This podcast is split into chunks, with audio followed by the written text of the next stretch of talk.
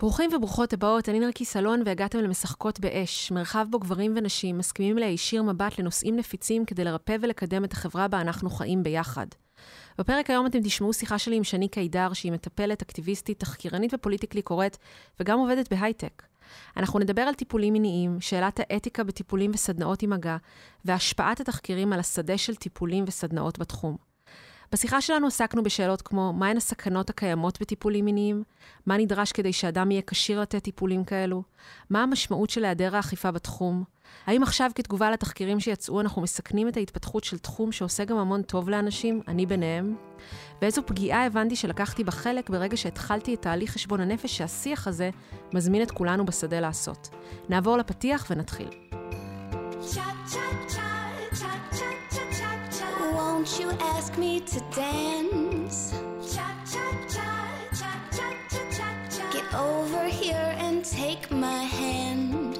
Say you like me, you better count the ways. Side to side, move your hips one, two, three. Oh. שני קדר נהייתה ידועה בשדה בזכות התחקיר שפרסמה בפוליטיקלי קורט על ארז ארג'ונה, מטפל רוחני שהסתבר שאנס מטופלות שלו לאורך שנים רבות. מספר ימים לפני פרסום התחקיר, לאחר שנודע לו עליו, הוא התאבד. התחקיר רקע גלים והוציא הרבה שדים החוצה מעולם הסדנאות והטיפולים, בעיקר בשדה הרוחני. מאז שני קיבלה מאות עדויות בהן היא מטפלת, והיא גם מובילה שיח בנושא שבמסגרתו היא גם מקבלת לא מעט מתקפות אישיות. חשוב לי גם לציין שבזכות השיח שהיא מובילה, המציאות התחילה להשתנות.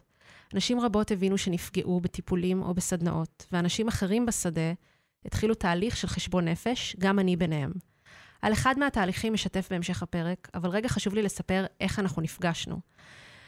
כששני התחילה לפרסם את התחקיר ולנהל את השיח, אני בדיוק הייתי כמה חודשים לפני הוצאה לאור של הספר שלי, אישה חיה, ששם אני משתפת על תהליך גילוי המיניות, שחלק גדול ממנו קרה במקרה שלי דרך סדנאות וטיפולים מיניים אלטרנטיביים. כשקראתי את התחקירים, זה היה כזה, אה, ah, רגע, מה שאני עברתי לא מתאים לכולם, והיה לי ממש חשוב לשים בתחילת הספר disclaimer, על כך שזה שזה עבד עבורי לא אומר בהכרח שיעבוד עבורכם, ושחשוב שכל אחד יעשה את התהליך ברור שלו. ואז גם צלצלתי לשני אה, להתייעץ על הנוסח הזה. מאז אותה שיחת טלפון התחלנו לנהל שיח על הנושא, והשיח שלנו לא נגמר עד היום. כל כמה ימים אני מצלצלת אליה, ואנחנו ממשיכות מאיפה שהפסקנו. הפעם החלטנו להקליט את זה. אז היי שני, מה שלומך? היי, טוב מאוד. אז דבר ראשון, רציתי לשאול אותך, מה גרם לך בכלל אה, להגיע לתחום הזה? זאת אומרת, את עובדת בהייטק, מה היה לך רע בחיים? אה, כן, יש לי כמה כובעים בחיים. אני מצד אחד אה, עובדת בהייטק המון שנים, מעצבת מוצר, ובצד השני, כבר המון שנים חיפשתי איזה תחום אחר, להתחיל סוג של קריירה חדשה, וזה היה הטיפול. מצאתי את הפסיכותרפיה הגופנית, שסיימתי ללמוד השנה, אחרי ארבע שנים. ו... מה זה פסיכותרפיה גופנית במשפט, למי שלא מכיר? זה, זה מאוד קשה במשפט, אבל זה אוקיי. בעצם איזשהו... זה תחום טיפולי, אה, זה פסיכותרפיה, כפי שאנחנו מכירים פסיכותרפיה, אבל יש בה התייחסות מאוד מרכזית לגוף, אה, שזה יכול להיות גם מגע בטיפול, גם אה, תנועה, גם הבעיה ביצירה. זה כאילו הקטע היותר פרקטי של איך שזה נראה, אבל יש פה כמובן רבדים מאוד עמוקים של... אמ, התייחסות לשלבי הינקות שלנו, לאיך שהגוף שלנו חווה. אמ, זו שיטת טיפול מאוד מאוד אופטימית, מאוד אה, מקסימה אה, בעיניי. ואני בתוך גם הלימודים שלי, שהם לימודים מאוד מעמיקים, שנכנסים ממש לרובדים עמוקים, אז עשיתי עם עצמי המון תהליכים, והעולם של הסדנאות מיניות אה, היה לי מוכר שם. לא כי, אני, אני קצת גם הלכתי, הייתי, הייתי בכמה סדנאות, Um, הייתי בפסטיבל, um, ולא, אבל לא... של טנטרה או כל מיני... הייתי בפסטיבל מיניות נשית, mm-hmm. שהוא היה רק של נשים, uh, שהיו לי בו חוויות uh, גם חיוביות, גם uh, פחות חיוביות. אני, כאילו, יש לי איזה נקודת מבט ביקורתית כזאת לאורך uh, כל החיים שלי. אז, אז הייתי שם וגם הסתכלתי קצת מהצד, כן. כתופעה. ולא, עדיין אז בתקופה הזאת, כאילו, התחלתי לקבל איזשהו אמ, נגיד, תמונת מצב של מה שקורה שם. וזה היה דרך קצת עדויות שהגיעו אליי. כשאת אומרת שם, למה את מתכוונת? שם זה העולם הזה. של מיניות, אה, מקודשת נקרא לזה, וטיפולים אלטרנטיביים. זהו, כי זה שני, כי זה כמה עולמות שונים, זה כמה עולמות. יש לנו גם את העולם של הרוח והזה, יש עולם של מיניות מקודשת, יש עולם של טיפולים. נכון, אומרת? נכון, נכון. אמ, אני חושבת שכשאנחנו, כשאנשים שאנחנו כבר נפתחים תודעתית לתוך אה, כל מה שהוא מעבר אז לפסיכותרפיה... יש לנו אור ירוק ל... כאילו יש לנו אור ירוק וגם איזו סקרנות כזאת, זה מאוד כן. מרתק אותנו, אז אנחנו מתחילים קצת ללמוד על זה ועל זה ועל זה, ומפנים אותנו למטפל הזה והזה ולשיטה הזאת והזאת. ובאמת היום יש סופרמרקט מטורף של שיטות טיפול, אה, ושל מנחים ומורים ושל סדנאות, שזה באמת קצת overwhelming, כאילו אפשר ממש לחוות שם הצפה, וגם לא לדעת איך למצוא. אה, אז הרבה פעמים אנשים הולכים דרך מה שהם שמעו, דרך מה ש... אז גם אני הייתי באיזושהי סביבה מסוימת, היה לי בן זוג שגם היה בתוך העולם הזה, והוא היה, הוא הלך לסדנאות קצת יותר אה, מעמיקות, אפשר להגיד, וגם שמעתי את החוויות שלו, ואנשים שהיו איתו, וככה כזה, הייתי שם ולא הייתי שם, מהמם. סלאש. אה, וגם אני בעצמי הלכתי לטיפול מיני באיזשהו שלב, גם מתוך סקרנות וגם מתוך התהליך שלי. אני חייבת להגיד שלא... טיפול מיני שכלל מגע גם? כן, שכלל ממש אצל מגע. אישה או אצל אישה. גבר? מהמם. אה, וכן, אני אולי אדבר על זה אחר כך עוד, אבל כאילו, אני, מתוך החוויה שלי, היה לי איזושהי אה, הבנה של היתרונות והחסרונות, מהמם. כאילו. אבל אני כן יכולה להגיד שאולי מה ששונה בי מאנשים אחרים, ושהוביל אותי לנקודה שאני נמצאת בה היום, זה שאני מאוד רואה אה, דברים בצורה אה, אה, סוציולוגית, אה, כאילו, פוליטית, אפשר לראות, אפשר להגיד, מגיל מאוד מאוד מאוד צעיר. אז ככה שכל סביבה שאני נמצאת בה, בין אם זה היה אקדמיה, בין אם זה היה עולם הטיפול או ההייטק, אני תמיד רואה שם יחסי כוח. אני תמיד רואה, זה איזושהי כמו שכבת ראייה כזאת ש, שיש לי. אולי באופן טבעי, ואולי משהו שסיגלתי לעצמי. אבל זה אולי משהו ייחודי שעוזר לי להבחין בדברים שאולי לאחרים קצת קשה להבחין בהם. אז במקרה הזה זה פשוט היה um, העולם הזה של uh, סדנאות, מיניות, ב- טיפולים, שכרגע נכליל אותם ביחד, אני מבינה שיש שם כמובן כמה קהילות וכל מיני סוגים, אבל בוא נגיד uh, כל מה שהוא מחוץ למיינסטרים, לצורך העניין. ואז התחלת לראות גם שם בעצם עולם של יחסי כוח, ו- ואיך כן. הגעת משם ל- ללהיות במצב של לעשות תחקיר. אז זה קרה במקרה. אמ, זה קרה במקרה, כת- כתבתי בתחקיר על ארז, זה התחיל ממש מתוך, אה, אמ, פשוט חברה אמרה לי בפיקניק את השם ארז ארג'ונה, לא ידעתי עליו כלום. והיא אמרה, אה, הוא פוגע בנשים, אישה שאני מאוד מאוד מעריכה, ואני יודעת ככה שמה שהיא אומרת זה נכון. אמת לאמיתה. וואו. אמ, היא פשוט אמרה לי את זה ככה. כאילו, דיברתי איתה קצת אה, על איפה אני נמצאת היום, וזה, והיא פשוט אמרה, קחי, תעשי עם זה משהו. ו- ובאמת עשיתי, וזה היה אולי ההבדל, של, כאילו, באמת עשיתי עם זה משהו, וזה הוביל באמת לתוך איזשהו מסע אה, מפתיע, אה, מזעזע, בתוך ההבנה של אה, כמה, כמה, כמה אה, שלבים של תודעה, אה, כמה, כמה, כמה מעברים אנשים צריכים לעבור בתוך עצמם כדי להבין ש, שמשהו לא, לא תקין. אפשר להסתכל על זה כאילו במיקרו ובמקרו, כאילו כמערכת יחסים לפעמים, אנחנו פתאום קולטות שמשהו לא טוב קורה, ואני כבר הרבה זמן עם המשהו הלא טוב הזה, אבל זה גם קורה בצורה קהילתית, וזה גם קורה בתחומים ובשדות שלמים. אז בעצם... צורה מדינית. לחלוטין, אומרת, יש כן. לזה ממש רמות, כן. מעגלים הולכים ומתרחבים. כן. אז, אז כאילו, אני ככה קופצת מההתחלה לסוף, אבל בעצם זה, כל התהליך הזה היה גם עבורי כל הזמן גילוי של, היה לי הרבה רגעים של, וואו, אני לא מאמינה, אני לא מאמינה כמה אימיילים אני מקבלת, אני לא מאמינה איך, איך זה בכלל, איך, איך הדבר הזה, אני כל הזמן שואלת את עצמי את השאלה הזאת, איך זה קרה? איך זה ייתכן? כן. שכאילו כל כך הרבה שנים הבן אדם הזה עושה את מה שהוא עושה, ואנשים יודעים מזה. אנשים יודעים, אנשים מעבירים עדויות, אחד, אנשים אוספים עדויות שם, ולא קורה עם זה כלום. כלום. כן. אז אני חושבת שכולנו היינו, אולי לא כולנו, אבל לפחות רוב מי שמאזין לפודקאסט הזה, היה מתישהו במצב שהוא בעצם נמצא באותו פיקניק שם קוד, ומישהו אומר לו, הבן אדם הזה עושה איקס. כן. אז קחי אותנו רגע לעולם של איך אנחנו עושות בכלל תחקיר? מה זה תחקיר? הרי את רוצה להיות אובייקטיבית, ואת רוצה להיות במצב שאת uh, מוגנת מתביעות, ואת יודעת, עושה את הכל בצורה נכונה. איך מגלים את האמת? כן. Uh, קודם כל, זה כמו השיעור הראשון בשיעורי דוקומנטרי. ברגע שאת שמה מצלמה בחדר, אין, uh, אין אובייקטיבי. כבר שמת מצלמה. Uh, אז זה כבר דבר ראשון כמו איזה... אני... אצלי זה היה מאוד, כאילו, זה קצת מצחיק להגיד את זה, אינטואיטיבי, כי אני הגעתי, אני לא, בהתחלה לא רציתי לכתוב את התחקיר הזה, או לא חשבתי שאני אכתוב אותו. אני הגעתי לתוך סיטואציה שחיפשתי עיתונאית שתכתוב אותו.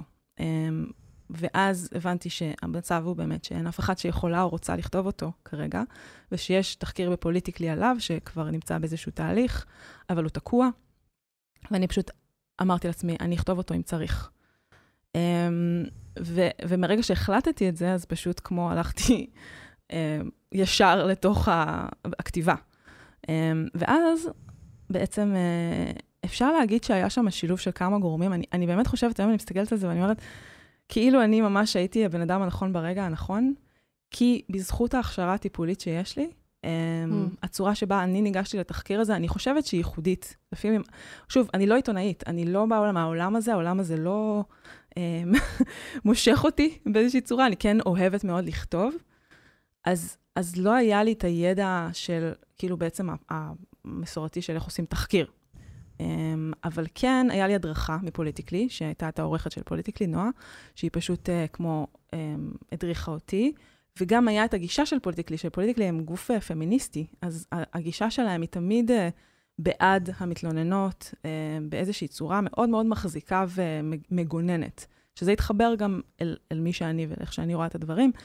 אז בעצם היה מצב של... אה, אני חושבת שהוא ייחודי, שהצורה שבה אני בעצם אספתי עדויות, ובעצם היחסים שלי עם נשים שהתלוננו, היחס מאוד, היה מאוד קרוב, יחסית. זה לא היה כזה טלפון, אוקיי, אני מקליטה את העדות שלך, ביי, מנתקת את השיחה, אלא ממש בדיקה של האם זה נכון לך, מה טוב לך עכשיו, איך את רוצה, האם יש לך תמיכה להמשך, האם זה נכון עכשיו לקחת את העדות, אולי פעם הבאה, אמ, וממש לשים לב לאיזה מקום שהיא נמצאת בו. ואחרי שגם התחקיר הסתיים, אז, אז ממש כאילו, קודם כל, מה זה תחקיר הסתיים? אחרי, אחרי שנודע ש, שארז התאבד, אה, אני באופן אישי התקשרתי לכל אחת מהן להודיע להם. וזה היה אה, אולי אחד הדברים הכי קשים שעשיתי לאורך כל mm. התקופה הזאת, כי הרגשתי אחריות עצומה, ואני חושבת שזה בדיוק העניין, האחריות. האחריות, שזה החלק שהוא הכי קשה בכל העולם הזה של התחקירים, אה, שאני מרגישה בראש ובראשונה אחריות כלפי אנשים ש, שנותנות, שמספרות את הסיפור שלהם, אה, וגם ל-well-being שלהם. באמת להבין, אני, אני אמרתי להם אחרי שארז התאבד, אם אתם לא רוצות, התחקיר הזה לא יתפרסם. אני לא רוצה בשביל עצמי שהוא יתפרסם, אני רוצה ש, שזה יהיה נכון לכם, והם החליטו שזה נכון. וואו, פה אחת. פה אחת. פה אחת, הם החליטו כן. שזה נכון. ואז כתב, אז התחלתי לכתוב, היה לי כבר את העדויות, אבל לא כתבתי לפני כן. אז, אה, אז כאילו, לשים את, ה, את המתלוננת במרכז, להבין... היית בשוק שהוא התאבד, נכון? Um, כן, הייתי בשוק. היה שם, הייתי בשוק, אבל הייתי ב... עוד פעם, אני כאילו, עוד פעם, אני כאילו, הפרספקטיבה שלי הייתה מאוד... הדבר הראשון שחשבתי עליו זה, אוי לא, עכשיו הם יקראו, הם יקראו בפייסבוק שהוא התאבד, יחד עם כל ההילולים והתשבוכות mm. שהוא... אז אני ונועה ישבנו וחשבנו איך לעשות את זה. אני ידעתי הרבה שעות מראש על, ה, על המוות שלו, ו, ועשינו איזשהו מהלך כזה של לפרסם שהוא התאבד בלי שמו, כדי שבאמת יהיה לי זמן להתקשר לכל הנפגעות. זה, אז אני מספרת את כל זה כדי להבין שיש פה אחריות חברתית לנו, mm-hmm. כאילו, כאחריות um, לאנשים ש, ש, שבוטחות בנו.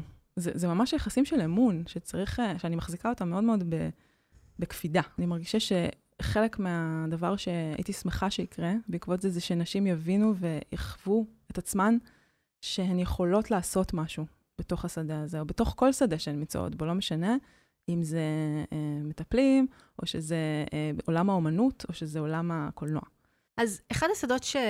שבאמת התפתחו הרבה דיונים אה, בעקבות כל השיח הזה, באמת שאת שותפה בהובלה שלו, זה באמת גם השדה של המיניות בארץ. את קראת לזה מיניות מקודשת. אפשר אה, לתת לזה אה, כל מיני שמות, אבל יש באמת בארץ שדה מאוד מפותח, אה, גם סדנאות וגם טיפולים. ואחת מהטענות שראיתי, ש... שראיתי אנשים שבאים בעצם ויוצאים כנגד השדה הזה, לאו דווקא את, אבל אנשים שכתוצאה מהשיח בעצם משמיעים את הטענות שלהם, זה שזה נושא כל כך רגיש בעצם לגעת במיניות של האדם, והרבה מהאנשים לא עברו הכשרה מסורתית או הכשרה מתאימה.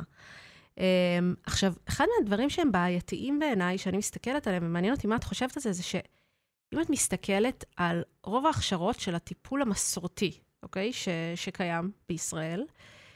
ההכשרות האלה בעצם אה, לא, לא מערבות בתוכם טיפול במגע, בטח שלא מגע שנוגע באיברי מין, אוקיי?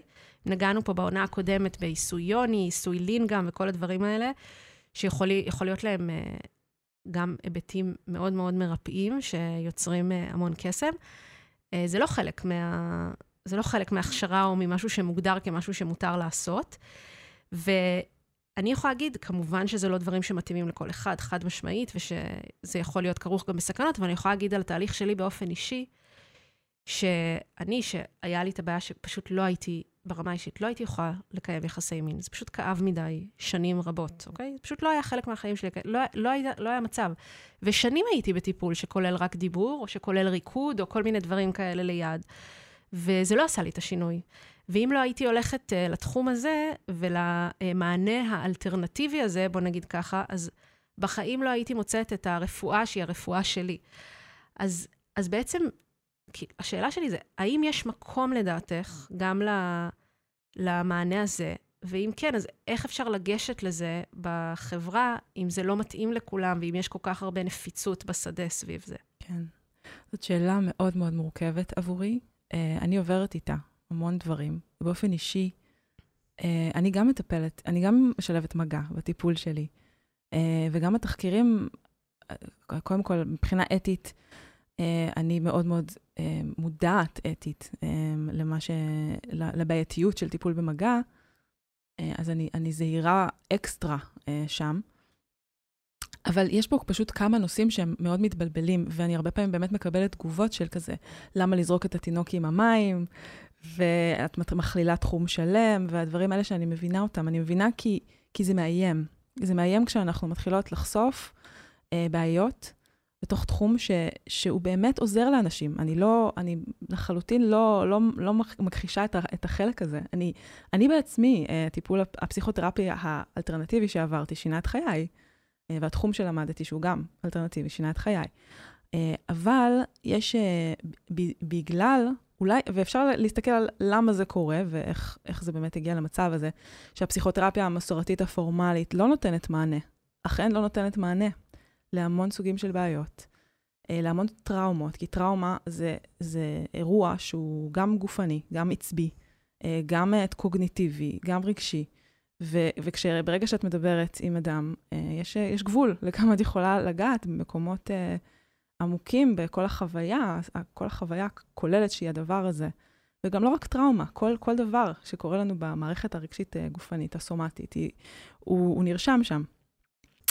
אמ, אז באמת יש מגבלה, יש ממש מגבלה של, אמ, של הטיפול הפורמלי, של הפסיכולוגיה הקלינית, או, או, או זה, זה, זה, זה, זה נגיד כדבר, כדבר ראשון, כדיסקליימר, כי מבחינתי, אני היום כנראה לא הייתי הולכת לפסיכולוג, אחרי כאילו כל ה... אני, אני צריכה את ההתייחסות לגוף. אני צריכה גם את ההתייחסות הרוחנית, שזה גם עוד נושא. אני גם, אני גם יצור רוחני, יש לי גם חיבור למעבר. אמ, אז, אז, אז בואו נתחיל מזה. קודם כל נשים את, ה, את העניין הזה, שיש פה מגבלה. מצד שני, אמ, זה לא אומר שאפשר ללכת למקום שבו אנחנו, כל אדם יכול להגיד שהוא מטפל. ואני חושבת שהשאלה הנשאלת, ואני מאוד מתעסקת בה, היא מה, מי הוא מטפל, מי הוא איש, אה, איש ריפוי, כמו שקוראת אה, אה, חברה אודליה. כאילו, מה, מי זה הדבר הזה? מי זה הדבר הזה שהוא איש ריפוי? מי, מי ראוי להיקרא האיש ריפוי הזה? ופשוט, אה, באמת בגלל ש, שיש צורך בסוגים שונים של, אה, של מענה לבעיות שונות, אז יצר, נוצר איזה מצב שכמעט כל אדם יכול, אה, לומד איזה משהו, או אפילו לא לומד איזה משהו, מחליט שיש לו מתנה, זה כמו המקרה של ארז ארג'ונה, מחליט שיש לו מתנה, אה, ומחליט שהוא יכול להעניק את המתנה הזאת הלאה. להעניק, אני גם אומרת במרכאות כפולות. אצל ארז זה הגלגליאנים החליטו איך קוראים לא יודעת, אני לא יודעת מה זה היה. קוראים לישויות, כן. וזאת אומרת שכאילו, אה, כל, כל אחד יכול להחליט שהוא מטפל, והיכולת הטיפולית שלו, שלו היא תלויה בעצם בכמה אשליה עצמית הוא נמצא. Um, בתוך התחום הטיפול האלטרנטיבי במיניות uh, מקודשת, למשל, עד כמה שידוע לי, אין כמעט הדרכה, ואם יש הדרכה, היא אדם מוכר, חבר, קולגה. Uh, אין, אין שום אכיפה, אין שום רגולציה, אין שום דרך אה, להבין האם הדבר שקורה עכשיו הוא תקין או לא תקין. וזה יש בדיוק כל מיני העניין. גופים שונים שעושים, אה, שעושים הכשרות, אבל זה נכון שהתחום הזה, יחסית לתחומים אחרים, הוא בתולי. זה תחום חדש. כן. זה לא, זה לא בהכרח בגלל שקיימת אה, חוסר אחריות או הפקרות, זה פשוט ככה זה כשמשהו חדש נוצר. כמו שאת אומרת, אין לך עדיין הכשרה לעשות תחקירים, כי בתחילת נכון. הדרך, אז אם נשווה את זה להיסטוריה שיש לפסיכולוגיה או לתחומים אחרים, זה פשוט, אה, זה צעיר יותר, זה שהדבר הזה קורה בכלל לא במחשכים. זהו, אז מה שהעמדה שלי אומרת, זה שפגיעות, פגיעות או סלאש אנשים שהם אה, פוגעניים, עם נטייה אה, נרקסיסטית, עם מקומות נרקסיסטיים פוגעניים, פסיכופטיים, סוציופטיים, יש בכל תחום. נכון. בכל תחום. לא משנה, גם יכולים להיות גם ללמוד פסיכולוגיה, לחלוטין, פסיכיאטריה, 20 שנה. לחלוטין, כן. לחלוטין, רופאים. אה, אני גם ניצול של יחסי כוח יש בכל תחום. לחלוטין. השאלה היא כמה התחום עצמו יכול בתוך עצמו להגן על, אה, על החלשים בתוכו, על אלה שהם מהמם. יותר פגיעים לניצול הזה.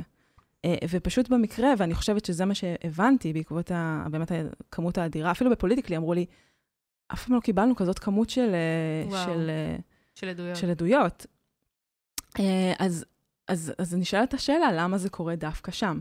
ואני חושבת שמתוך הח, הח, הח, החקירה שלי את העניין הזה, אני חושבת שהדבר שקורה בתוך חדר טיפולים או בתוך uh, סדנה, הסוגסטיה, הסוגסטיה של מה שנקרא כוח ההשפעה של האדם, שמגיע לתת פה את המענה, היא מאוד חזקה.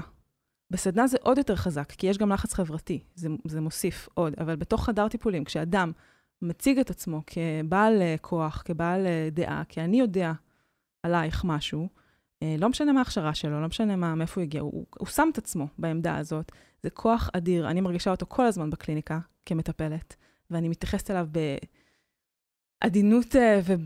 זה, אנחנו חייבים להיות מודעים לזה. חייבים, חייבות להיות מודעות לזה. אמ, וברגע שאין מודעות לזה, זה מה שאנחנו מקבלות. אנחנו מקבלות המון פגיעות, והפגיעות הן אה, רבות ומגוונות. אני קיבלתי לא רק אה, פגיעות מיניות חמורות, אלא גם אה, בעיות, אה, אה, זו- זוגות שנפרדו בעקבות טיפול אה, שלקוי, ממש לקוי, אה, בעיות אתיות, חמור, כאילו, מהקטנות לגדולות. אה, יש כל מיני דברים שקורים, אה, וזה, אה, פשוט אין, אין כאילו בכלל שיחה על מי, מה האחריות שלי כאדם ששם את, את עצמי כאחראית ל-well, לא אחראית ל-well-being, אבל מלווה אדם אחר שבא לבקש ממני עזרה. אה, וברגע שאין לי מודעות לאחריות הזאת, אז אני, אני, הפוטנציאל פגיעה שלי הוא מאוד מאוד גבוה. ובעצם מה שאני מנסה לעשות גם עם הפוסטים וגם עם התחקירים, זה להביא מודעות לזה. ודרך, לא דרך, אני לא פונה כל כך לאנשים שהם מעצמם מטפלים, אלא לאנשים שמחפשים ריפוי ומחפשים טיפול, להבין מול מי, את מי הם מחפשים, מה הדבר הנכון שנכון עבורם למצוא, וזה באמת לא כל כך השיטה, למרות שאני באמת חושבת שכשאת שמה את עצמך אה, לקבל טיפול מיני שכולל מגע באיברי מין, אה, יש שם באמת רמות מאוד מאוד גבוהות של פגיעות. אה, בטח. וזה, ויחד עם הסוגסטיה, ויחד עם זה שזה, כאילו, יש שם כל כך הרבה רמות ש, שלהגיע לסיטואציה הזאת, אה, וכרגע איך שזה נעשה היום, לפחות איך שזה נעשה איתי, בטיפול שלי, לא היה שם יחסים טיפוליים. מהמם. היה שם מישהי שפשוט באה כ... זה הטכני? אני לא הייתי קוראת לזה טכני, אה, כי כן היה איזשהו דיבור. אה, היה שם, אה, היה מפגש שהיה בו דיבור, אבל ה, מה שאני מכירה אותו היום כטיפול פסיכותרפי, שהוא יחסים טיפוליים שבונים מיכל, לפעמים זה לוקח שנה או שנתיים, עד שאדם מרגיש מספיק בטוח לפתוח דברים קשים, או לפתוח דברים שעבורו הם, אה, הם מורכבים. אז בתוך אה, טיפול מיני היום, מכיוון שהאנשים האלה לא למדו פסיכותרפיה, הם למדו טנטרה או למדו שיטות הכשרה שהן מגע בגוף, שהן לא, שהן מעולם אחר משלנו, עולם ש, שהחברה היא בנויה אחרת בעולם השמאני, בעולם uh, שהוא אינו המערבי, כן? שיש קהילה, וכשיש פגיעה אז אפשר לפנות לקהילה אחר כך. Um, פה זה עולם, אנחנו במקום קצת אחר, ויש פה בלבול נורא נורא גדול. ולכן אני פחות הייתי ממליצה לאנשים, למעט באמת מקרים מאוד מאוד מאוד, מאוד מסוימים, אה, ללכת לטיפול מיני עם מגע. תראי, אני, אני חושבת שזה עלה כמה פעמים בשיחות שלנו, ואת גם משתמשת הרבה בביטוי הזה בכתיבה שלך, את מדברת על רולטה רוסית. כן, בדיוק. שאת אומרת, כאילו, זה קשה להגיד בעיניי משפט כזה של אני לא ממליצה לאנשים ללכת לטיפול מיני, כי אם אני לא הייתי הולכת לדבר הזה, אז כנראה שלא הייתי היום עדיין בזוגיות שלי, כן. ולא הייתי עושה את הילד שלי, ו... ואת יודעת, בהרבה מובנים הייתי מאוד מאוד אומללה, כאילו במקרה שלי זה היה משהו שמאוד מאוד הצליח, ובאותה מידה, במקרה של uh, מישהי אחרת, זה יכול להיות משהו שעורר תגובה פוסט-טראומטית שהיא לא מצליחה לצאת ממנה עד היום. ואצלי, החוויה המקבילה למה שאת מרגישה בעולם הזה, זה מה שאני מרגישה כלפי פסיכדליה. זאת אומרת, החוויה שלי, אני, אני לא עושה פסיכדליה, אבל בפעם האחת שהתנסיתי, הייתה לי חוויה מאוד מאוד מטלטלת ומאוד טראומטית, שאומנם אמ, הצלחתי לצאת ממנה ואני עכשיו מדברת איתך ולא הפכתי לברווז, אבל uh, מבחינתי זה חסד. זה, ש, זה שחזרתי והמוח שלי חזר לתפקד זה חסד, ובגלל זה, כשאני שומעת שאנשים um, הולכים לשם, חברים וזה, אז תמיד התגובה שלי היא תגובה פוסט-טראומטית. את יודעת, זה, כן. זה מעורר בי איזושהי דאגה, איזשהו רעד, אבל לצד זאת, אני מכירה אנשים שפסיכדליה ריפאה להם את החיים, ריפאה להם מערכות יחסים, ריפאה להם פגיעות שבשנים של טיפולים, אנשים הלומי קרב. שניסו הכל אחרי הלם קרב, ואז אחרי זה בטיפולים עם פטריות או בטיפולים עם MD, זה... אז, ואז אני אומרת, אוקיי, קטונתי. אני, כששואלים אותי, זאת התגובה שעולה ממני, אני לא יכולה להמליץ על דבר כזה, בגלל שזה אה, גרם לי, אני, יש לי המון אה, הבנה על מה הכובד של הרגישות של המוח האנושי ושל הנפש שלנו, ואני מבינה את עוצמת החוויה, אבל, אבל מצד שני, יש לי גם איזושהי ענווה לזה ש... פשוט אנשים הם שונים אחד מהשני, ואז אני דווקא כן מתחברת לשליחות שלך, ואני אומרת, בעיניי, למה זה כל כך חשוב מה שאת עושה ואת ושותפייך? כי את מדברת על זה ש... אמ, את אומרת, במילא יחסי כוח וניצול יחסי כוח יש בכל תחום. הבעיה היא זה שאנחנו מדברים פה על תחום מאוד מאוד מאוד בתולי, שבתחום הזה אין מספיק שיח ומודעות לנושא הזה. ברגע שאין מספיק שיח, מודעות או אכיפה בנושא הזה ואין את המנגנונים, אז יש פוטנציאל ליותר פגיעות. עכשיו, אם אני אקח רגע, נתתי דוגמה של פסיכדליה, אני רגע שמה עוד מטאפורה, בלוקצ'יין, אוקיי? כן. העולם של הבלוקצ'יין התחיל, היה פה מערב פרוע של כמה שנים, אנשים התעלמו מכל מיני uh, חוקים ורגולציות, אפילו לא התעלמו, פשוט לא היה אותם. לא היה אותם בנמצא, אז הם פשוט יצרו יש מאין. הרשויות לא ידעו מה לעשות עם זה. Uh, והיה בזה גם המון uh, גנבת כספים, זאת אומרת, אנשים רעים יש בכל מקום, נכון? Mm-hmm. אז אנשים גנבו כספים, עשו כאילו הם מקימים מיזמים, ממש הלבינו הון וכולי. ועכשיו בעצם אנחנו נמצאים במטוטלת, בתנועת המטוטלת השנייה, הרשויות נכנסות לעולם הזה, נכנסות לתעשייה, שמות כל מיני חוקים, זה לא נעים, אוקיי? יש הרבה דברים לא נעימים, צרימות, כמו שאת חווה עכשיו את ההדף של הצרימות, שאומרים לך, מה את רוצה? למה את מפילה כן. את התינוק עם האמבטיה? אפילו לא יודעת איך אומרים את הביטוי הזה, נכון? כמה תינוקות כבר אה, שפכתי, את לא כן. מבינה. אז... אמ, אז כאילו, את, את חווה עכשיו את ההדף, אבל מבחינתי, מה שאתם עושים, אתם מייצגים את תנועת המטוטלת השנייה, שבאמת אני רוצה שנדבר רגע מה צריך לקרות עכשיו בעקבותיה, כי העבודה שאתם עושים, אמ, אני, אני רגע רוצה, את יודעת מה? אני שנייה לפני זה, אני, אני אשתף משהו שאת השפעת עליי מאוד מאוד לטובה בעקבות השיח הזה. אז, אז רגע, מצטערת על המונולוג כאן, אבל um, בעיקרון, בגלל שאנחנו צריכים עכשיו לעשות שינוי בתחום הזה, זה ברור, כאילו, צריך לעבור לשלב הבא, אוקיי? זה לא, אי אפשר להתעלם, כאילו, מה, מהקולות שנשמעים. צריך לעשות, לעבור לשלב הבא. ו, וזה לא ברור איך נראה השלב הבא, ואי אפשר, אה, לא רק חוקים יגנו עלינו, או רגולציות או הכשרות, כי אנחנו רואים שגם בעולמות אחרים יש עדיין את הבעיות האלה. ואני חושבת שחלק מהעניין, שזה מה שאת מעוררת, זה לייצר שיח מאוד מאוד שקוף ומאוד מאוד אה, חסר אגו בנושא הזה. ואני אשתף אותך שבתהליך האישי שלי, כמו שאת יודעת, כי את גם ליווית אותי בזה, אנחנו הרי עושות, אני עושה אה, משותפות סדנת נשים אה, בשם W כבר אה, כמה שנים, קרוב לשבע שנים, שהסדנה הזאת זה לנשים שמקימות מיזמים, וזו סדנה ששליש מהתכנים שלהם עסקיים בכלל, שליש נוסף זה על העצמת נשים, ושליש נוסף זה על מיניות, כי אנחנו מאמינות שזה חשוב שנשים ידעו לסמן את הגבולות שלהם, יכירו את העונג שלהם ויתקשרו את הצרכים שלהם בחדר המיטות, ושיש לזה קשר ישיר גם לצרכים שלהם בחדר הישיבות ולרעיונות שלהם בעולם. הכל טוב ויפה, אחלה, אחלה רעיון, אחלה תורה. Um, ואנחנו כחלק, עם השנים התפתח אצלנו טקס שהיינו עושות בסדנאות, שבטקס הזה נשים מסוימות uh, בעצם uh, מסירות חלק מהבגדים שלהם כאקט פורמלי. כמובן, הן לא חייבות לעשות את זה, כמובן לא תמיד הן עושות את זה, אבל לפעמים זה קורה. וזה טקס מאוד עוצמתי, ולרוב קיבלנו עליו תגובות מאוד מאוד טובות, אה, אה, עולים הרבה רגשות, אבל אה, תמיד כל סדנה היה גם איזה כמה נשים ש... שלא היו מרוצות מהטקס הזה, שמשהו היה, משהו צרם להם. ובשנים הראשונות, התגובה שלנו לזה הייתה מאוד יהירה, זה היה כזה, טוב, זה חלק מלעשות שינוי בעולם. לא כולם יאהבו את מה שאת עושה, אה, אין מה לעשות, זה נושא מאתגר. ואני חושבת שכחלק גם מההובלה של משחקות באש, וכל השיח הזה, וגם מהשיח שאתם uh, יוצרים, זה פתאום היה כזה, רגע, אבל בעצם התשובות לא נמצאות אצלנו, ויכול להיות, דבר ראשון, שאין מקום לטקס הזה, או אם יש לו מקום שצריך לעשות אותו בצורה אחרת, um, ויכול להיות שאנחנו צריכות להביא הכשרה אחרת לפני, למי שמעבירה אותו, ובאמת ראינו שאין לנו את התשובות, ופשוט שיתפנו, כתבנו בקהילה שלנו פוסט. הנה מה שעשינו עד עכשיו, הנה השינויים שכבר עשינו בעקבות פידבקים שקיבלנו, אבל אנחנו מבינות שגם יש לנו טעויות, תגידו לנו מה אתם חושבות. ואז התחילו, עכשיו זה קשה, כי התח, התחלנו לקבל פניות. כמובן, יש את הפניות של, וואי, זה היה לי מדהים, תודה, זה מדהים. יש את הפניות של, אה, אה, זה לא מדויק בגלל זה, צריך לשנות את זה, אני נפגעתי כשזה קרה, אני עברתי איזושהי טלטלה. ואז את אומרת, כמובן, כל הכבוד לכם, אתם עושים את הדיונים, כל הכבוד על הענווה, אבל עכשיו מתחילה העבודה האמיתית. קיבלנו את כל הפידבקים, עכשיו את נדרשת רגע לשחרר את הידע והדוגמה והעקרונות שאת מחזיקה בהם, ולהחליט איך הסדנה הולכת להשתנות בעקבות הפידבק שקיבלת. ואני יודעת שזה תהליך שעכשיו הייתה לנו סדנה, וכבר עשינו שינויים בסדנה הזאת, וראית, שאלת אותי כזה איך היה, עדיין אני מרגישה שלא השלמנו את התהליך.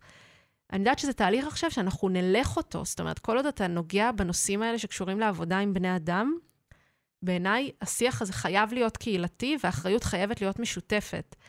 אז גם מעניין אותי, מעניין אותי איך את, מה את חושבת על זה, על התהליכים האלה, כי את באמת עכשיו נוגעת ואחראית רק על השלב של הלפני, של בוא נציף את הבעיות, אבל איך את רואה את הגישור של, ה, של מה קורה אחר כך בשביל לעשות שינוי?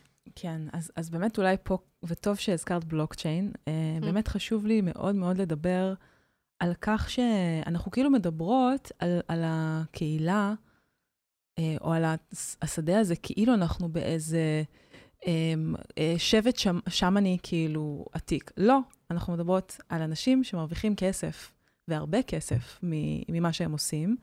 ו- וזה, וזה וזה עבודה שלהם, זה, זה עבודה שלהם. עכשיו, כמובן שאנחנו מדברות על יחסי כוח, חייבים להתייחס לעניין הזה. חייבים להתייחס לזה שאנשים שהולכים לסדנות מיניות, הם משווקים את עצמם, או אנשים שהם, סליחה, שהם מנחים סדנות מיניות, או, או מנחים הכשרות ל, ל, למנחים, או אה, מטפלים, אז, אה, והיום כל אחד הוא יכול להיות אה, מותג, כן? כל אדם הוא מותג. אז, אז אה, יש שם את העניין הכלכלי, שהוא, בעצם יש לו כמו אינטרס מנוגד לאחריות חברתית. כי ברגע שיש לי אינטרס להרוויח, שיהיה לי כמה שיותר מטופלים, כמה שיותר אנשים שיבואו לסדנה שלי, אז אני לא, אני פחות ארצה לסנן. אני פחות ארצה נכון. אולי לעשות, לשאול את עצמי שאלות לגבי מה נכון, לשים על עצמי מגבלות, שזה אגב עוד ערך של התחום הזה, של כאילו לפתוח.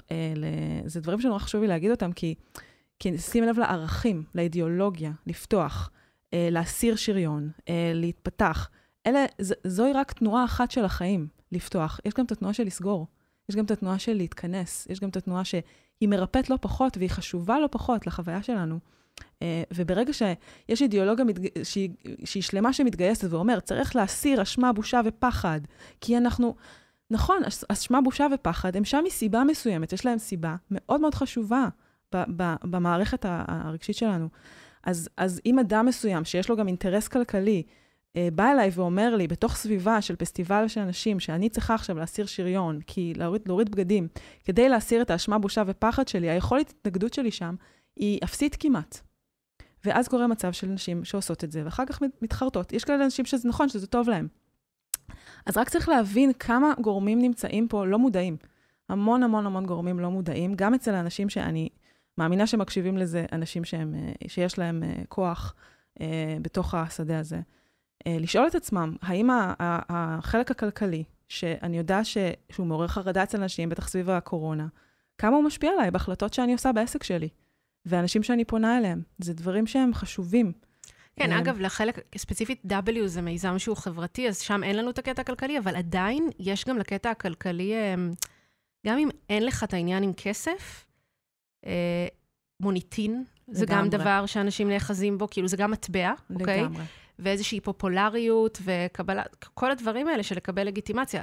עד כמה, אני חושבת שזה נכון אבל לכל אדם, גם את שאת פועלת בשדה, עד כמה אתה מסכים למות במרכאות, כן. ולהודות שאתה טועה, ולשנות את הדרך שלך, כן. וכאלה. גם, אני, גם את נדרשת לעשות לחלוטין, את זה, כמובן. אני חייבת להגיד שאני החלטתי ממש בתחילת הדרך, ואני חושבת שזה באמת בזכות זה שיש לי עבודה אחרת, שאני אוהבת גם, ואני טובה בה. אה, אני ממש אמרתי לעצמי שנכון שנורא אני אוהבת לטפל ואני חושבת שזה דבר חשוב בחיים שלי, אני מוכנה לאבד את, ה, את המקצוע שלי במרכאות החדש, שאני אוהבת, אם אני ארגיש שזה, שזה יהיה לא תקין, מה שקורה שם. אה, אני, אני ממש, אה, כאילו, אמרתי לעצמי, האינטגריטי שלי יותר חשוב, אני מוכנה לאבד את זה, ואני חושבת שאנחנו צריכות להיות במקום הזה, שכשאנחנו עוסקים בנפשות, אנחנו... לגמרי. אנחנו צריכות להיות, לה, כן. לה, להסכים לאבד הכל במובן כן. מסוים. ולהיות בענווה הזאת, בענווה הזאת. אחרת ש... המערכת יחסים היא של מוצר. נכון, אנחנו לא יכולות uh, להסתמך בצורה טוטאלית על ה... Uh, זה, וזה בדיוק הקושי שהקפיטליזם מכניס לכל, נכון. uh, לכל הדברים האלה, כאילו. ו, וזה מדהים, כי הרבה תגובות שאני מקבלת הן תגובות של כזה, אנחנו עושים עבודת קודש, אנחנו עושים עבודת mm. קודש. עכשיו, זה נורא מבלבל, כי בעצם אני עוזרת לאנשים, אני רואה אנשים כמוך, כמו הסיפור המקסים שלך, של באמת ריפוי עצום.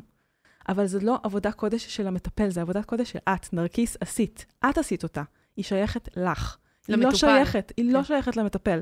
והם בעצמם מתבלבלים עם זה. שוב, כי אין להם הכשרה פסיכותרפיסטית שעוזרת להם להבין שהם...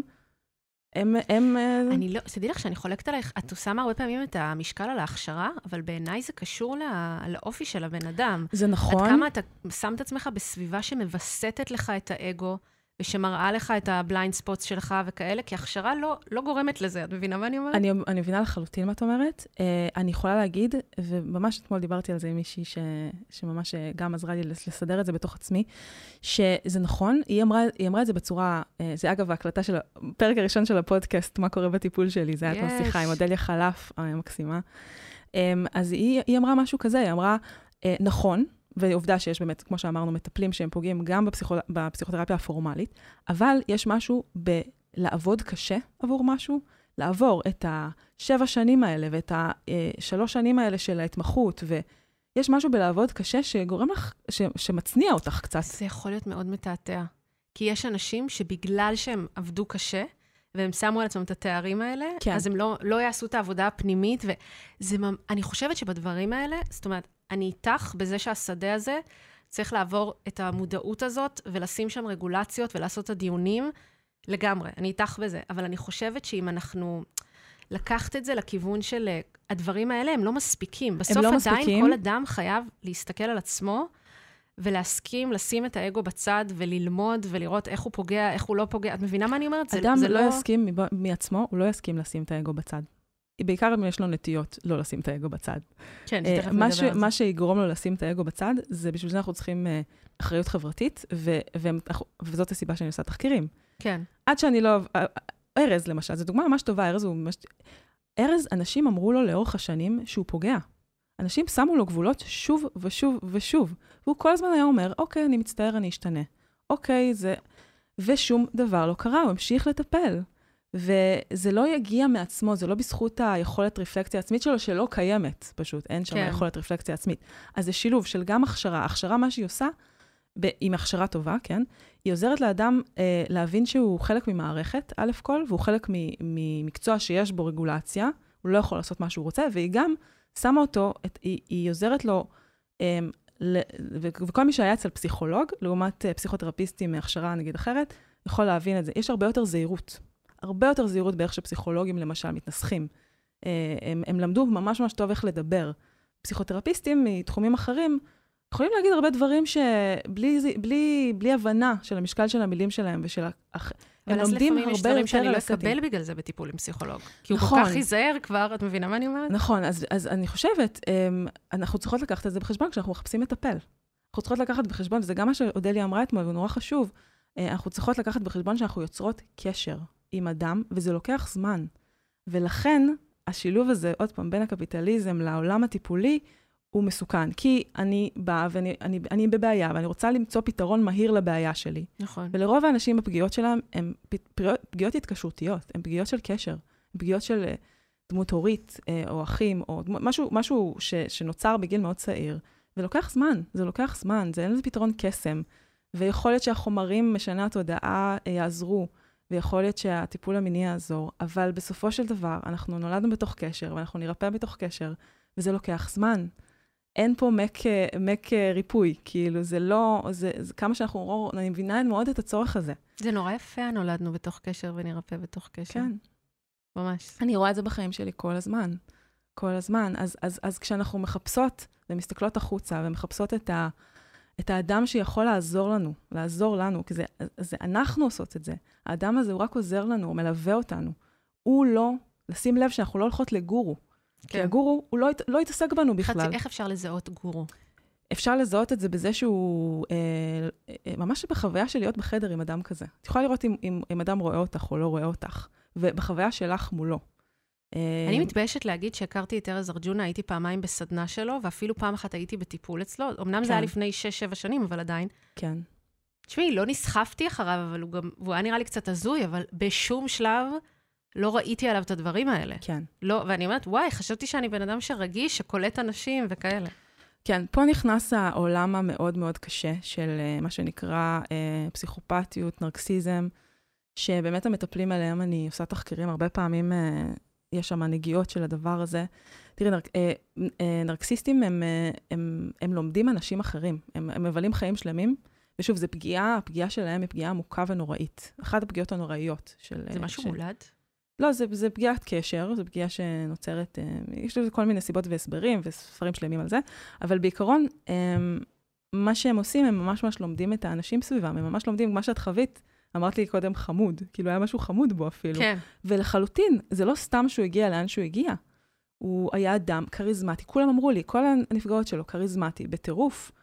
אה, ואפשר מאוד לראות איך אדם כזה יכול ללמוד את, ה, אמ, את הצורה שבה ההשפעה שלו, כאילו ממש יודע איך הוא משפיע. הוא לומד בדיוק את התגובה של אנשים אליו, ואיך להגביר אותה, ואיך לייצר ממנה את המקסימום. וזה מסוכן מאוד. וכמעט כל אישה שעברה אה, מערכת יחסים עם נרקסיסט, יודעת בדיוק כמה זה מתעתע, ובאיזשהו מקום, אני חייבת להגיד, שכאילו התעתוע הזה הוא נהיה חברתי גם. Mm-hmm. כי כאילו, אנחנו אומרות, איך, איך, איך, הרי הוא מטפל, אני גם בעצמי חווה את זה. הוא מטפל, איך זה יכול להיות שהוא פוגע? איך זה יכול להיות שהוא פוגע? אבל לא, זה, הוא לא מטפל, זה מה שצריך להבין, הוא לא מטפל. אה, ושם, כן, נכנס העניין שקודם דיברת עליו, זה הגורו, ו... הגורו והמטפל, ההבנה הזאת של איך אני יודעת. הרבה פעמים אני לא יכולה לדעת, אני לא יכולה לדעת. אמ, אז אנחנו, אני צריכה לדבר על זה עם אחרות. אני ממש ממליצה לאנשים לדבר על הטיפול שלהם עם אנשים אחרים. זה לא צריך להיות מסתורי, זה לא צריך להיות... יש לך אה, קבוצת פייסבוק, מה קורה? יש לי קבוצת אה, כן. פייסבוק, מה קורה בטיפול שלי, שבאמת יש שם אמ, גילויי לב אמ, מקסימים ומרגשים של גם מטפלות וגם אה, מטופלים ומטופלות. אמ, פשוט צריך להתחיל לדבר על זה, ו... ולפתוח, לפתוח את, ה... את המקומות שאני חושבת שלהרבה מטפלים, גם יש איזה רצון שזה יישאר מסתורי, שזה יישאר uh, סוד. כי זה גם עוזר לי לכוח שלי, זה עוזר לי להרגיש שאני אני יודעת מה אני עושה, ומה שאני עושה הוא, הוא ייחודי. אמ, אז כאילו המסתורין הזה שיש בטיפול, גם כשאני למדתי פסיכותרפיה, אמרו לי זה קסם. הם דיברו כל הזמן על זה שזה קסם. שמה mm. שאני למדתי, התחום הזה הוא, הוא קסם. אבל זה לא קסם, כן. זה ממש לא קסם, זה, זה, זה, זה, זה תחום, זה, זה, זה מיומנות, זה ממש מיומנות שהולכת ומשתפרת. ו, ו, ובואו נסתכל על זה כאילו קצת יותר אה, עם ענווה, קצת יותר תכלס. נוציא קצת את כל המילים המיסטיות מתוך הדבר הזה. אמ, ו, ונהיה קצת מקורקעים, כאילו... כן, בסך אנחנו הכל, בכדור אה, הארץ. אנחנו בכדור הארץ. ישויות אור מחכות להיכנס פה, כן, עומדות בתור, כן. בשביל הקרקע שלנו. אמ, בואי נדבר, רגע, אם דיברנו כבר על אנשים שפוגעים בכוונה. קודם, בתחילת השיחה זה היה, לא דיברנו פה על כוונות בהכרח רעות וכאלה. נגיד, אנשים שפוגעים ממש בכוונה, מנצלים את הכוח שלהם וזה. Mm-hmm. וגילינו את זה, אוקיי? עלה בתחקיר, יש עדויות. מה את חושבת שהתפקיד שלנו כחברה לעשות? איך אנחנו אמורים להתייחס כן. למטפלים שפגעו, למנחים שפגעו? Um, אני, אני לא לחלוטין יודעת, אני חייבת להגיד, אני לא יודעת. Um, קודם כל, um, אני לא יודעת אם להגיד מה זה המילה בכוונה. Um, אני רואה, התפיסה שלי היא תפיסה ש... שזה לא רע וטוב כל כך, אלא זה יותר באמת פגוע, אה, חלק מאוד מאוד פגוע, שלא יודע לקחת אחריות על עצמו, אה, ואז הוא מפיץ את הפגיעה שלו לכל עבר. וגם, שוב, זה קצת הסברים פסיכולוגיים, אבל לא, ואני לא עושה את זה מהסיבה שכדי לעבוד עם נפגעות, אז אני צריכה קצת לנתק את עצמי מהפוגעים.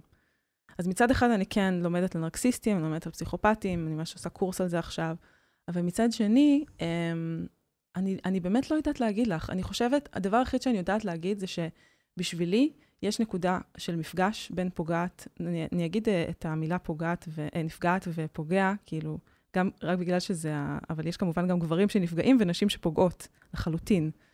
אמ, אז uh, יש את המקום מקום מפגש שלהם, יש את המקום שהם נפגשים בו, שזה רגע הפגיעה.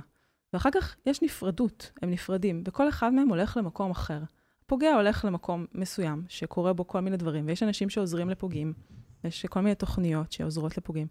והנפגעת הולכת למקום אחר, שבו הוא הריפוי שלה, במקרה הטוב, כן? ו, ושם יש לנו איזה, כאילו, אני מרגישה, גם איתי הרבה פעמים אומרים לי כזה דברים כמו, אה, בואו נדבר על חמלה, בואו נדבר על ריפוי לשני הצדדים, אבל הריפוי של שני הצדדים מתרחש אה, בנפרד. החברה צריכה להתמודד עם הפוגע, בנפרד עם איך שהיא מתמודדת עם הנפגעת. הדבר הראשון שהיא צריכה לדעת ולשמוע... אל תבקשו מהנפגעת עכשיו להביא חמלה בשלב תבקשו, הזה, כן. ממש לא, לא בשלב הזה, וזה חייב לבוא ממנה. היא צריכה עכשיו, שגם ככה היא קשורה, בדרך רגע הפגיעה, היא, היא, היא, משהו קורה שם שהוא, בטח בפגיעה שהיא פוסט-טראומה מורכבת, שהיא פגיעה מתמשכת. אבל גם בפגיעה חד פעמית, כמו במקרה של ארז, ואני שמעתי את זה מנפגעות שלו, שהן כל הזמן מאשימות את עצמן. הן לא מצליחות, זה, זה משהו שחוזר על עצמו בפגיעה וטיפול, נראה לי יותר, יותר מפגיעות בסוג אחר, מסטינג אחר, שהן פשוט לוקחות אחריות מטורפת עליו. אחריות מטורפת עליו. הם, ואז הדבר הראשון כדי לשמור עליהם, כדי לעזור להם להירפא, זה להגיד לה, את לא אשמה. את לא אשמה. זה משהו שאמרתי לכל נפגעת שדיברתי איתה. יש כאלה שהתחילו לבכות כשאמרתי להם את זה. את לא אשמה, הבן אדם הזה עשה משהו לא תקין. ואנחנו כחברה צריכים להתיישר מול האמירה הזאת, את לא אשמה. אני מאמינה לך, את לא אשמה. אנחנו לא סתם מתעקשות על זה, אה, כפמיניסטיות. אנחנו לא סתם מתעקשות על הדבר הזה, כי זה הריפוי, זה ההתחלה של הריפוי. אה, והתוקף או הפוגע או הפגוע, אה, הוא צריך לעשות את התהליך שלו, בנפרד ממנה. אם היא באיזשהו שלב תגיע, כמו שאני הגעתי בחיים האישיים שלי, לאיזה מקום שרציתי לעשות עבודה מול הבן אדם שפגע בי, אז זה צריך לבוא ממנה, זה צריך לבוא בזמן שלה, בצורה שלה, בפורמט שלה. אה, אף אחד לא יכול להאיץ אותה למקום הזה, כי לנו, כחברה, קשה להכיל את המורכבות הזאת. כן, זה שאנשים בריב. כן, זה שקשה, זה כן. ממש קשה לנו, כן, כן אני, רואה, אני רואה את התגובות אליי. אה, זה כאילו, זה דיסוננס קוגניטיבי שלא עובד לנו, כי באמת הפוגע הוא ילד פגוע, אבל הפגיעות שלו לא קשורה אליה. וזה גם סוג אחר של פגיעה, ואנחנו צריכים ממש להבין את זה, שזה... אי אפשר לשים את הכל באותה קלחת של זאת אלימות חברתית, אז גם זה נראה ככה, וזה לא, זה לא, אה, זה, זה מופע אחר, של, נכון שזה אותו דבר אולי אפשר להגיד, אבל זה מופע אחר, ואנחנו צריכים להתייחס למופעים השונים של זה עם תשומת לב. אבל um, יש, את, יש את באמת את כל מה שאת אומרת בין הפוגעת לנפגע, בין הפוגע לנפגעת, או הפוך, אבל יש גם את העניין של איך החברה עכשיו מתייחסת לפוגע. את מאמינה, נגיד, שאייל גולן עשה ככה וככה, אז עכשיו אסור אף פעם שאישה תשתף איתו פעולה בשירים. אני, אני לא אומרת שאני בעד לשתף איתו פעולה בשירים, אני באמת שואלת. אני לא הייתי משתפת איתו פעולה בשירים. אף פעם לעולם, לא משנה איזה דרך הוא עשה. אם, אה, אוקיי, זה באמת שלב שאפשר... לא שאני אומרת שאייל גולן עשה תיקון או איזושהי הבעת חרטה, אבל כאילו רגע שם קוד. בדיוק. אני חושבת שכשאדם פוגע, אה, קודם כל, אה, הדבר הראשון שאפשר לקחת ממנו זה את הציבוריות שלו. כאילו, הוא דמות ציבורית, ולכן הדברים שהוא עושה הם משפיעים על אחרים. אז uh, המחיר שעליו לשלם, וזה החלק שגם איתך דיברתי עליו, המחיר. כן. אנחנו מצפים מגברים להגיד, אוקיי, זה בסדר, זה, אוי, זה נורא מה שעשיתי, אבל הם לא משלמים מחיר. יש גם, uh, אפשר לתבוע אזרחית, uh, פוגעים, והם צריכים לשלם עבור הנזק. הייתה כתבה בגלובס לאחרונה, מה המחיר של אונס. וואו. נשים שנפגעו. מה המחיר? מטורף. גם מחיר כחברתי, כן? אבל כן. גם כל אישה שנפגעת, מצפים ממנה בעצם לשלם בעצמה על כל הטיפולים שהיא צריכה לעבור. אנחנו צריכים לחשוב על זה גם ככה. זה מטורף. זה מטורף, זה באמת מטורף. Um, כי אנחנו לא חושבים על זה בכלל. אנחנו לא חושבים על זה. אז קודם כל, אייל גולן היקר, uh, נכון שאני לא, לא אתייחס אליו, אבל כל אדם שנתפס באיזשהו um, תחקיר, או באיזושהי, uh, um, uh, בכלכלתו, או בפגיעתו, קודם כל, uh, uh, קח אחריות, ואל תיקח אחריות, uh, אנחנו כבר יודעות להעריך מתי אדם לוקח אחריות. כבר ראינו התנצלויות שונות ואחרות. שאנחנו מריחות שזה בן אדם שמנסה רק לכסות אה, כזה, בואו נירגע, כן? אה, לא, אני רוצה לפצות. יש שם, זו אמירה מאוד אחרת, אני מוכן לפצות, אני מוכן לשאת במחיר של מה שעשיתי. זה מאוד שונה מ"אני מתנצל", או "אני מצטער", או "אני מצטער שנפגעת". זה, צריך לשים לב לצורה שבה... אני ממש ממליצה אה, לצפות בחומרים של איב אנסלר, שהיא מדברת על, על התנצלות. כתבתי על כן. זה פוסט גם במשחקות באש, שהוא לא קיבל הרבה לייקים. אני אעשה לך comment. כן. כתבה ספר שהיא מתנצלת בשם אבא שלה. אני קראתי את הספר הזה והייתי בדמעות. וואו, אני רק קראתי חלקים, זה כל כך קשה, זה כל כך triggery בשבילי. זה ספר מדהים. וואו, זה ספר מדהים. היא מדהימה. היא, כן. אני ממש ממליצה לכל מי שחשוב לו, אגב, השם החדש שלה זה וי. כן? היא לא רוצה יותר להשתמש בשם משפחה של אבא שלה. אז אחרי הספר הזה, היא ביקשה שמעכשיו יקראו לה וי. יואו, בא לי לבכות מזה. גם לי בא לבכות, היא ממש מרגשת אותי. יואו, היא ממש מרגשת אותי, כן.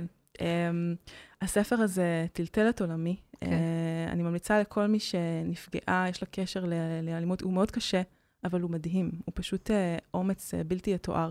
אני אספר כאילו מה קורה בספר הזה. היא כתבה ספר שנקרא The Apology, והיא כתבה בעצם ביוגרפיה של אביה שפגע בה מינית והתעלל בה רגשית ופיזית המון שנים ב- בילדותה. וכתבה את הספר, הוא נפטר לפני 30 שנה, אה, וכתבה את הספר מנקודת מבטו, את סיפור החיים שלו למעשה, כולל הקטעים שבה הוא פגע בה, מנקודת מבטו. אה, זה מה שנקרא אומץ... אה, זה גם ריפוי. זה ריפוי סיפרה, מטורף. זה ריפוי נרטיבי שהיא עשתה לעצמה, זה כן, מטורף. כן, אני... זו התנצלות שמעולם לא הגיעה ממנו, אז היא כן. כתבה אותה כספר. ואחרי הספר הזה היא בעצם התחילה ל- ללמד אנשים איך, לעשות, איך להתנצל. מה זה אומר באמת להתנצל? זה לא רק מילים שאנחנו אומרות, אה, זה ממש להיכנס, להסכים להרגיש, להסכים בגוף שלי, להרגיש את הפגיעה שאני פגעתי. כן, וגם להבין מאיפה זה הגיע שבגדתי. כן. איזה תכונות ואיך אני יכול לעשות תיקון שם, והיא גם דיברה על זה. כן. Uh, יש לה ממש וידאו על uh, ארבעת שלבי התנצלות. וואו. אני ממליצה מאוד מאוד למי ש... מי שיושב ומקשיב לפודקאסט עכשיו ואומר, אני מפחד, אני מפחד מ... להקשיב לדברים שהיא אומרת, להקשיב להנחיות שלה. זה ממש הנחיות, אם אתם רוצים לעשות תהליך עומק, זה הדרך בעיניי. אז, אז בעינייך בן אדם שכן עובר את התהליך הזה, יש לו מקום לחזור להיות על, אה, על במות מטאפורית ולחזור להיות בציבור? תראי, מה שעולה לי אינטואיטיבית להגיד על זה, זה כן, אבל אולי אחרת. אני לא חושבת שהוא יכול להיות... כי הוא אחר עכשיו. כי הוא אחר. כמו כן. שאנחנו, לא יודעת, אה, עוברים אה, כל מיני דברים בחיים שלנו. יכול להיות שהוא יהיה... אני זוכרת ש... שדיברנו על זה, ש... שארז, נגיד, התקווה הגדולה הייתה שאם ארז ייקח אחריות על הדברים שלו, שהוא עשה, אז הוא יכול להיות מודל לגברים אחרים.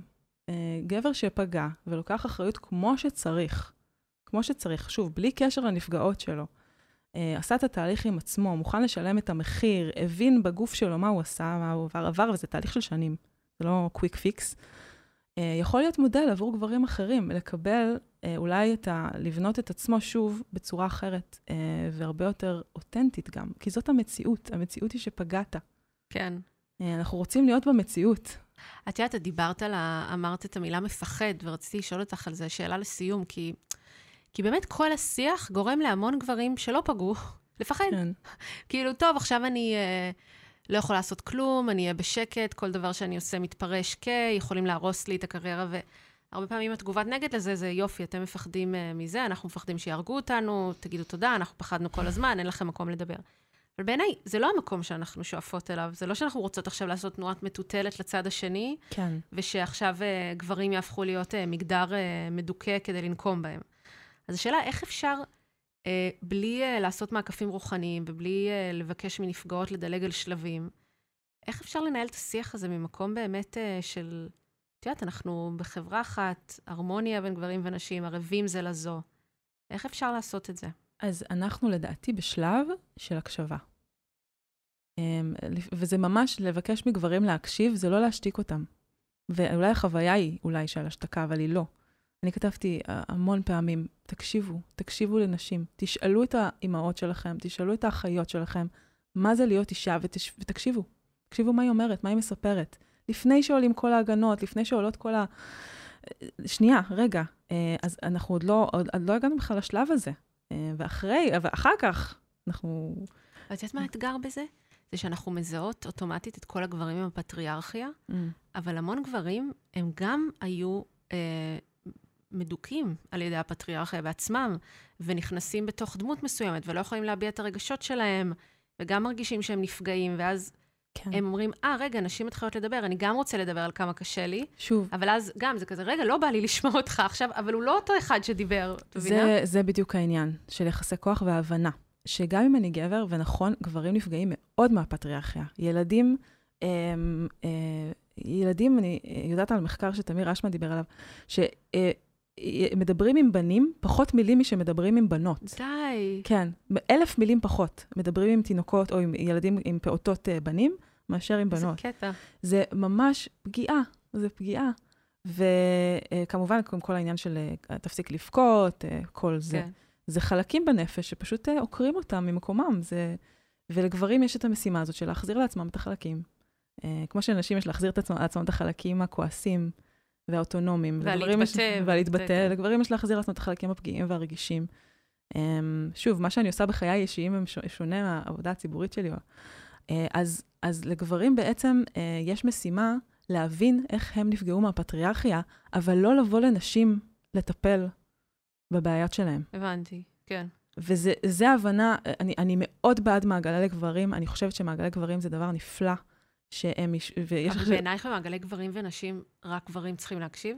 לא, הם, לאו דווקא. אני חושבת שגם, בטח גם לנשים זה... אבל, אבל נקודת ההנחה היא, ואני ורוב הנשים שאני מכירה, אה, יש משהו שנקרא emotional labor, העבודה הרגשית שאנחנו עושות עבור, עבור הגברים שלנו, כי אנחנו מבינות את הפגיעה שלהם. גם אם אני לא יודעת להגיד את זה במילים, אני יודעת שהגבר שלי הוא חווה אה, קושי שהוא לא יודע לבטא אותו, והרבה פעמים אני מרגישה עבורו דברים שהוא לא יכול לבטא. מהמם, כמה עבודה רגשית אנחנו עושות עבור הגברים שלנו. מהמם. אה, אז, אז, אז לבוא עם עוד, עוד מקום אה, שבו אנחנו צריכות לטפל, זה, לעתיד זה לא, לא תומך בריפוי הכללי. גברים, בואו, ת, ויש היום מעגלי גברים מדהימים, אה, מרחבים לגברים. המ- המפגש בין גברים לנשים, הוא צריך לקחת בחשבון, כפי שאת רואה בקבוצה, הוא מאוד נפיץ. כן. צריך לקחת בחשבון שם הרבה סבלנות. אני לא מגנה על גברים יותר מפני המציאות. אני מרגישה שאני צריכה לספר את המציאות כפי שהיא, ואם יש להם קושי עם זה, אז זה, זה לא בעיה שלי, הם צריכים אה, ללמוד איך להתמודד. אה, ואני ממליצה לנשים אה, גם לעשות כך, אה, להתחיל להגיד את המציאות שלהם, לספר את עצמם. את יודעת שאת גרמת לי להבין משהו.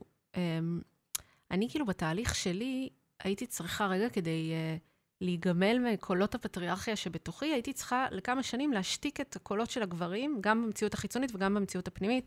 את יודעת, להבין מחדש רגע איפה העונג שלי, um, להבין מחדש רגע מה, מה הדעות האמיתיות שלי, מה הרעיונות האמיתיים שלי. כל הזמן הזה ממש שמתי את כל הגברים באשר הם על מיוט, מבלי שהבנתי. זה, זה כל ה, בעצם מסע של הספר, אוקיי? עכשיו סיימתי את זה, אני אומרת, טוב, אני עכשיו מרגישה באמת אישה חזקה. אה, אני יכולה עכשיו להתחיל להקשיב לגברים. אני מרגישה מהמקום שלי, אני לא אומרת לנשים נוספות לעשות את זה, אבל מהמקום שלי אני מתחילה, אני יכולה להתחיל להגביר את הווליום ולהקשיב להם, אני מקשיבה להם כיום ממקום שונה. ואז אני אומרת, רגע, אולי התהליך המקביל שגבר צריך לעשות, הוא קצת התהליך ההפוך. זאת אומרת, להתכנס רגע במעגלי גברים, לעשות את הריפוי הזה שאת מדברת עליו, ובזמן הזה, המיוט הוא, הוא על מה שאת אומרת, על מה שהם, כאילו, על עכשיו לחפש שאישה תפתור לי את כן. הבעיות, כן. אבל אחרי שאתה עושה את העבודה, אפשר לחזור לזה שאישה תפתור לך בעיות מסוימות ואתה תפתור לה. היחסים כבר יכולים ברור, זה להיות... אלה יחסים. זה היחסים, זה המטרה של המפגש בין גבר לאישה, כן, אבל הריפוי צריך רגע להיות מגדרי, ואז לחזור, יכול להיות. כן. אמ, אז זה מעניין, אני לא יכולה להבין מה זה להיות גבר, כן. אבל, אה, אבל יכול להיות שזה, שזאת העבודה. אני מסכימה איתך. אני חושבת שיש שם המון מקום לאקספלורציה ולבדיקה ולנשים. אה, אני, אני, אני פונה יותר לנשים, כי אני מרגישה שגברים, עוד פעם, מישהו בעל הפריבילגיה, לא משנה אם יש, יש פגיעה גם בתוך הפריבילגיה הזאת, אבל יש פריבילגיה והיא שקופה, אמ, אז הוא לא, זה לא יבוא, השינוי לא יבוא ממנו. הוא לא יבוא, הוא לא ירצה לשנות משהו שכבר, הוא, הוא ממוקם היטב בו. אז נשים שמרגישות הרבה אה, סבל, נשים הן גם יותר פונות לטיפול, אה, נשים הן גם יותר, אה, אה, אחוזי הדיכאון, אני קראתי פעם נתון מדהים, שאחוזי הדיכאון אצל נשים הוא 70, אה, מבין החלוקה המגדרית בדיכאון, זה 70 אחוז נשים, 30 אחוז גברים. הח- החלוקה המגדרית בהתמכרויות זה 70 אחוז גברים ו-30 אחוז נשים. וואו. וזה ממש אה, כאילו בדיוק מה אדם עושה עם המצוקה שלו. כן, יש, אה, מפנימה אותו פנימה, פונה כלפי עצמי, נשים, או מחצינה אותו החוצה ובורחת וכאילו יוצא, שזה גברים יותר. כן. וזה, אפשר שמה לראות וזה נשים ממש צריכות את ה... לעשות, ללמוד לעשות את התנועה החוצה, וגברים צריכים בדיוק. ללמוד לעשות את התנועה בדיוק, פנימה. זה, אה, אה, אני חייבת לתת קרדיט לטרנס ריל, כי הוא כן. אדם שעובד עם גברים, ו- ומדבר על הדברים האלה, הוא ממש מדבר על להפנת את הפרוג'קטור, זה כל אה, כך מעניין. גברים, זה נורא מעניין, אני כן. ממש ממליצה לקרוא דברים שלו. כן. ו- תלמדו על זה, פשוט אה, תקראו על זה, תבינו, תבינו את עצמכם, והמקום הזה של אה, יחסי כוח, מה שאנחנו קוראים לו הפמיניס, הפמיניזם, הוא, הוא גם ריפוי. הוא גם יכול להיות ריפוי, כי כש, כשאת מתחילה אני להבין... חושבת שהעולם יהיה יותר טוב גם לגברים וגם לנשים. לחלוטין. זה לא, זה לא בעיניי באמת מוריד מה... לחלוטין. כן. אמ, וואו, אני לומדת ממך מלא, תמיד כשאנחנו מדברות. אמ, ואני רוצה להגיד שאני חושבת שאנשים לא יפסיקו לעשות אה, עיסויי יוני, כמו שהם לא יפסיקו כנראה לעשות פטריות ואיוואסקה, אבל אמ, לדבר על הסיכונים האלה זה חשוב, לקיים את השיח הזה זה חשוב, אה, לשים הגבלות אמ, זה חשוב, וזה שאנשים ייקחו הרבה יותר אחריות. את יודעת, את כל פעם נתת בשיחה שלנו דוגמה, אנחנו לא פה בחברה שמאנית, אני זה גם חברות שמאניות, את יודעת. כן. אני עשיתי זה, בח- ועם שמן, אלוהים ישמור, אני חושבת שהבן אדם הזה צריך uh, לעבור גם איזה טלטול בטלטלה בחיים כן, שלו. כן, כן. אה, זה לא כן. ששם המציאות אה, בהכרח אה, עובדת בהכל לא, יותר טוב. כן, כן. אבל באמת, מה שאני הכי לומדת ממך זה, זה את הקטע הזה של התבוננות ודיאלוג עם המון המון ענווה. ואני ממש מאחלת לנו שה, שהתנועה הזאת שאת מביאה באמת תוביל אותנו כחברה למקום הזה, שלא ניקח את זה למקום עכשיו של בואו נהיה מפולגים ונריב אחד עם השנייה וכאלה, כי יש את זה כבר מספיק על שלל נושאים, שדווקא זה יהיה הנושא שנעשה בו אחרת. וגם, אנחנו לפעמים צריכים לריב, וזה בסדר לריב. לא נכון, צריך אפשר להיב- להכיל בטח. לא צריך לקצת. להיבהל מלריב. כן. לי- בריב יש, אה, כשריב, הוא- הכעס הוא דבר שהוא טוב, הוא בא כן. לשים גבול. כן, אנחנו צריכות אה, לדעת איך להשתמש בו ולהקשיב בו ולתת לו את הביטוי. כן. אמ, כל אחד עם כן. הקונטרה שהוא צריך. אני, אני לחלוטין. רצה לתוך קונפליקטים וריבים, אז כן. אני, אני צריכה את ההפך. תאמינו או לא, אני פוחדת מקונפליקטים. אה, אוקיי, סבבה, אז זה אני נמנעת מקונפליקטים. כן. זהו, תודה רבה רבה. בשמחה, תודה לך. Won't you ask me to dance? Get over here and take my hand. תודה שהייתם איתנו בשיחה החשובה הזאת. לתיאור הפרק אני מצרפת קישור להזמנת הספר שלי, אישה חיה, שמדבר על תהליך אישי של גילוי המיניות ויחסים בין גברים ונשים, ומגיע גם בגרסת אודיו, שזה ממש כמו להאזין לפודקאסט הזה. תודה לאלון עיני על העריכה, תודה לשני קידר על הראיון. אתם מוזמנים להצטרף לקבוצת הפייסבוק שלנו משחקות באש, ולהמשיך את הדיון על יחסים, גברים, נשים ומיניות. From down, oh,